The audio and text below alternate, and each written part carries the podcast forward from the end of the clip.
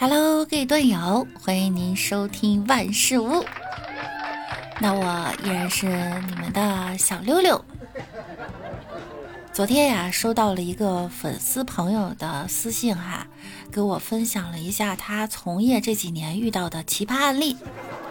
我们这个粉丝朋友呢，他是在某相亲网站，来让我们看一下有什么好玩的事情发生。一，女方小学学历，八五年生人，身高一米五五，体重呢一米六零，天黑，在菜场工作，择偶的标准是彩礼必须八十八万。我们出于社会责任感对其进行了劝导，最后做出牺牲，改成男方收入一百万。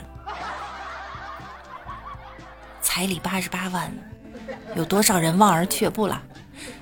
主要是这女孩小学学历啊。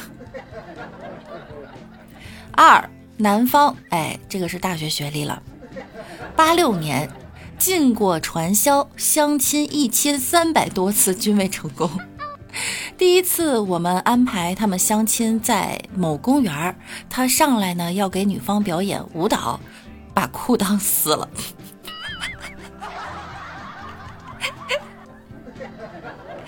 哎呀。三，女，曾是夜店工作者，现从事美容护肤行业，因流产四次丧失生育能力，所以喜欢嘲讽喜欢小孩的男方。相亲多次未果，近期呢安排了一次相亲中啊，误会男方对其一见钟情，临时拉着我们的工作人员要把彩礼加到一百零八万。这是什么人都有啊。四，男，身高一米八零，体重七十五公斤，世界排名前一百高校毕业，性格儒雅，容貌清秀，刊登过多次学术讲文，因此呢，从事行业啊、呃，因从事行业涉及机密与科研工作而相亲。在相亲中呢，以普通本科，收入十五万，低调自居。在相亲过程中，因礼貌拒绝女方挑逗，被多次侮辱嘲讽。最后放弃相亲。哎，我曾经梦想过哈、啊，有一天我会遇到一个就是很低调的这种男生，虽然他告诉我他什么都没有，有可能就是是个富二代呀，或者是哈腰缠万贯的这种啊，有亿万身家的这种，但现实呢遇到的确实都是真正的就是啥也没有。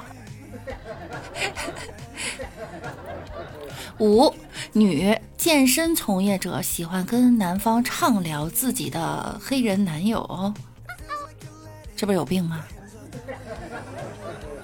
六，女，从我方机构相亲订婚，现已离婚，离婚理由是婚姻中女方私自将男方八十五万存款给啊。女方私自将男方八十五万存款给自己的大弟付了房子首付，二弟全款买了一辆雅阁，现已移交刑事诉讼中，或有牢狱之灾，且要一辈子还债。这是传说中的伏地魔啊。七，男，来我们这边相亲，自我条件呢写着上市公司股东，某某某公司经理，名下三套房产，一辆奥迪，后证实是某村镇超市卫生纸导购员。这牛皮吹的也大了点了。八，女，卫校肄业，大面积纹身，手手机里有大量与不同前男友在呃，这能播吗？操场、公厕、教室、天台不可描述的照片，发送给相亲男方并进行威胁。啊，括号某些照片可能未露男方脸。哎呀，世界之大，无奇不有。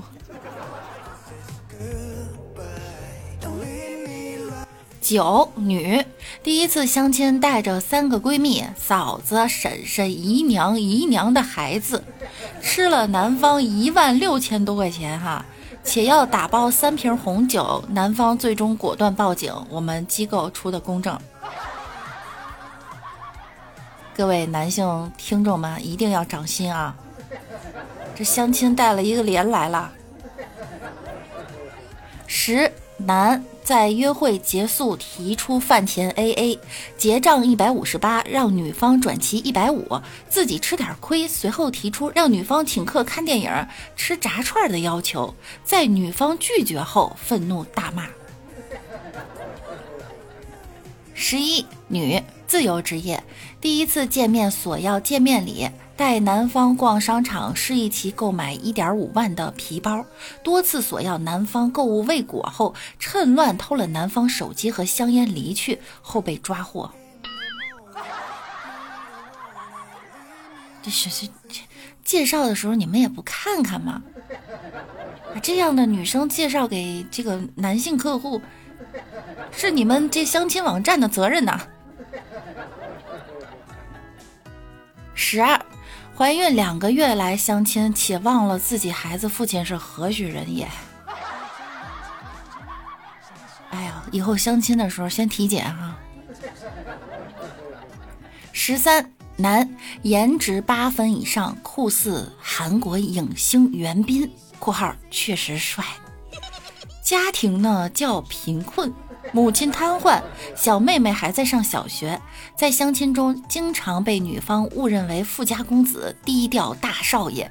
所谓的悲惨条件呢，只是为了考验女方的真心。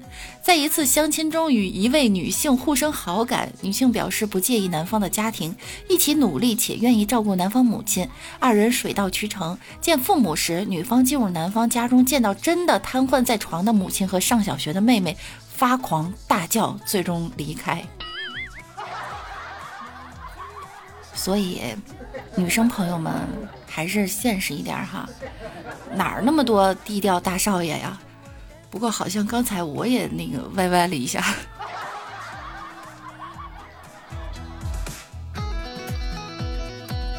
十四女，容貌中上，相亲要求极低，在我方询问时一直遮遮掩掩，云里雾里，最后在相亲男方口中得知是某洗浴会所的叉工作者，而男方曾有过其服务经历。这是什么样的缘分？我的智商归了你。十五男，说自己呢会十几种语言，曾环游过世界，会瑞士语、缅甸语、孟加拉湾。我的天，孟加拉湾是什么语？等多种稀少国度语种，嗯，后被证实为瞎说。我说也是嘛。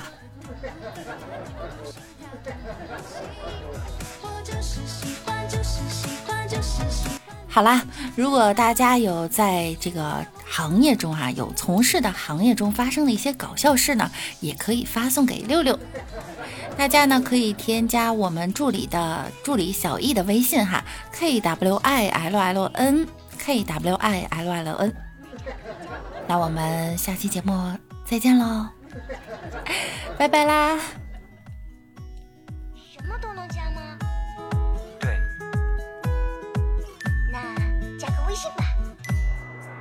你恰恰他总是喜欢你。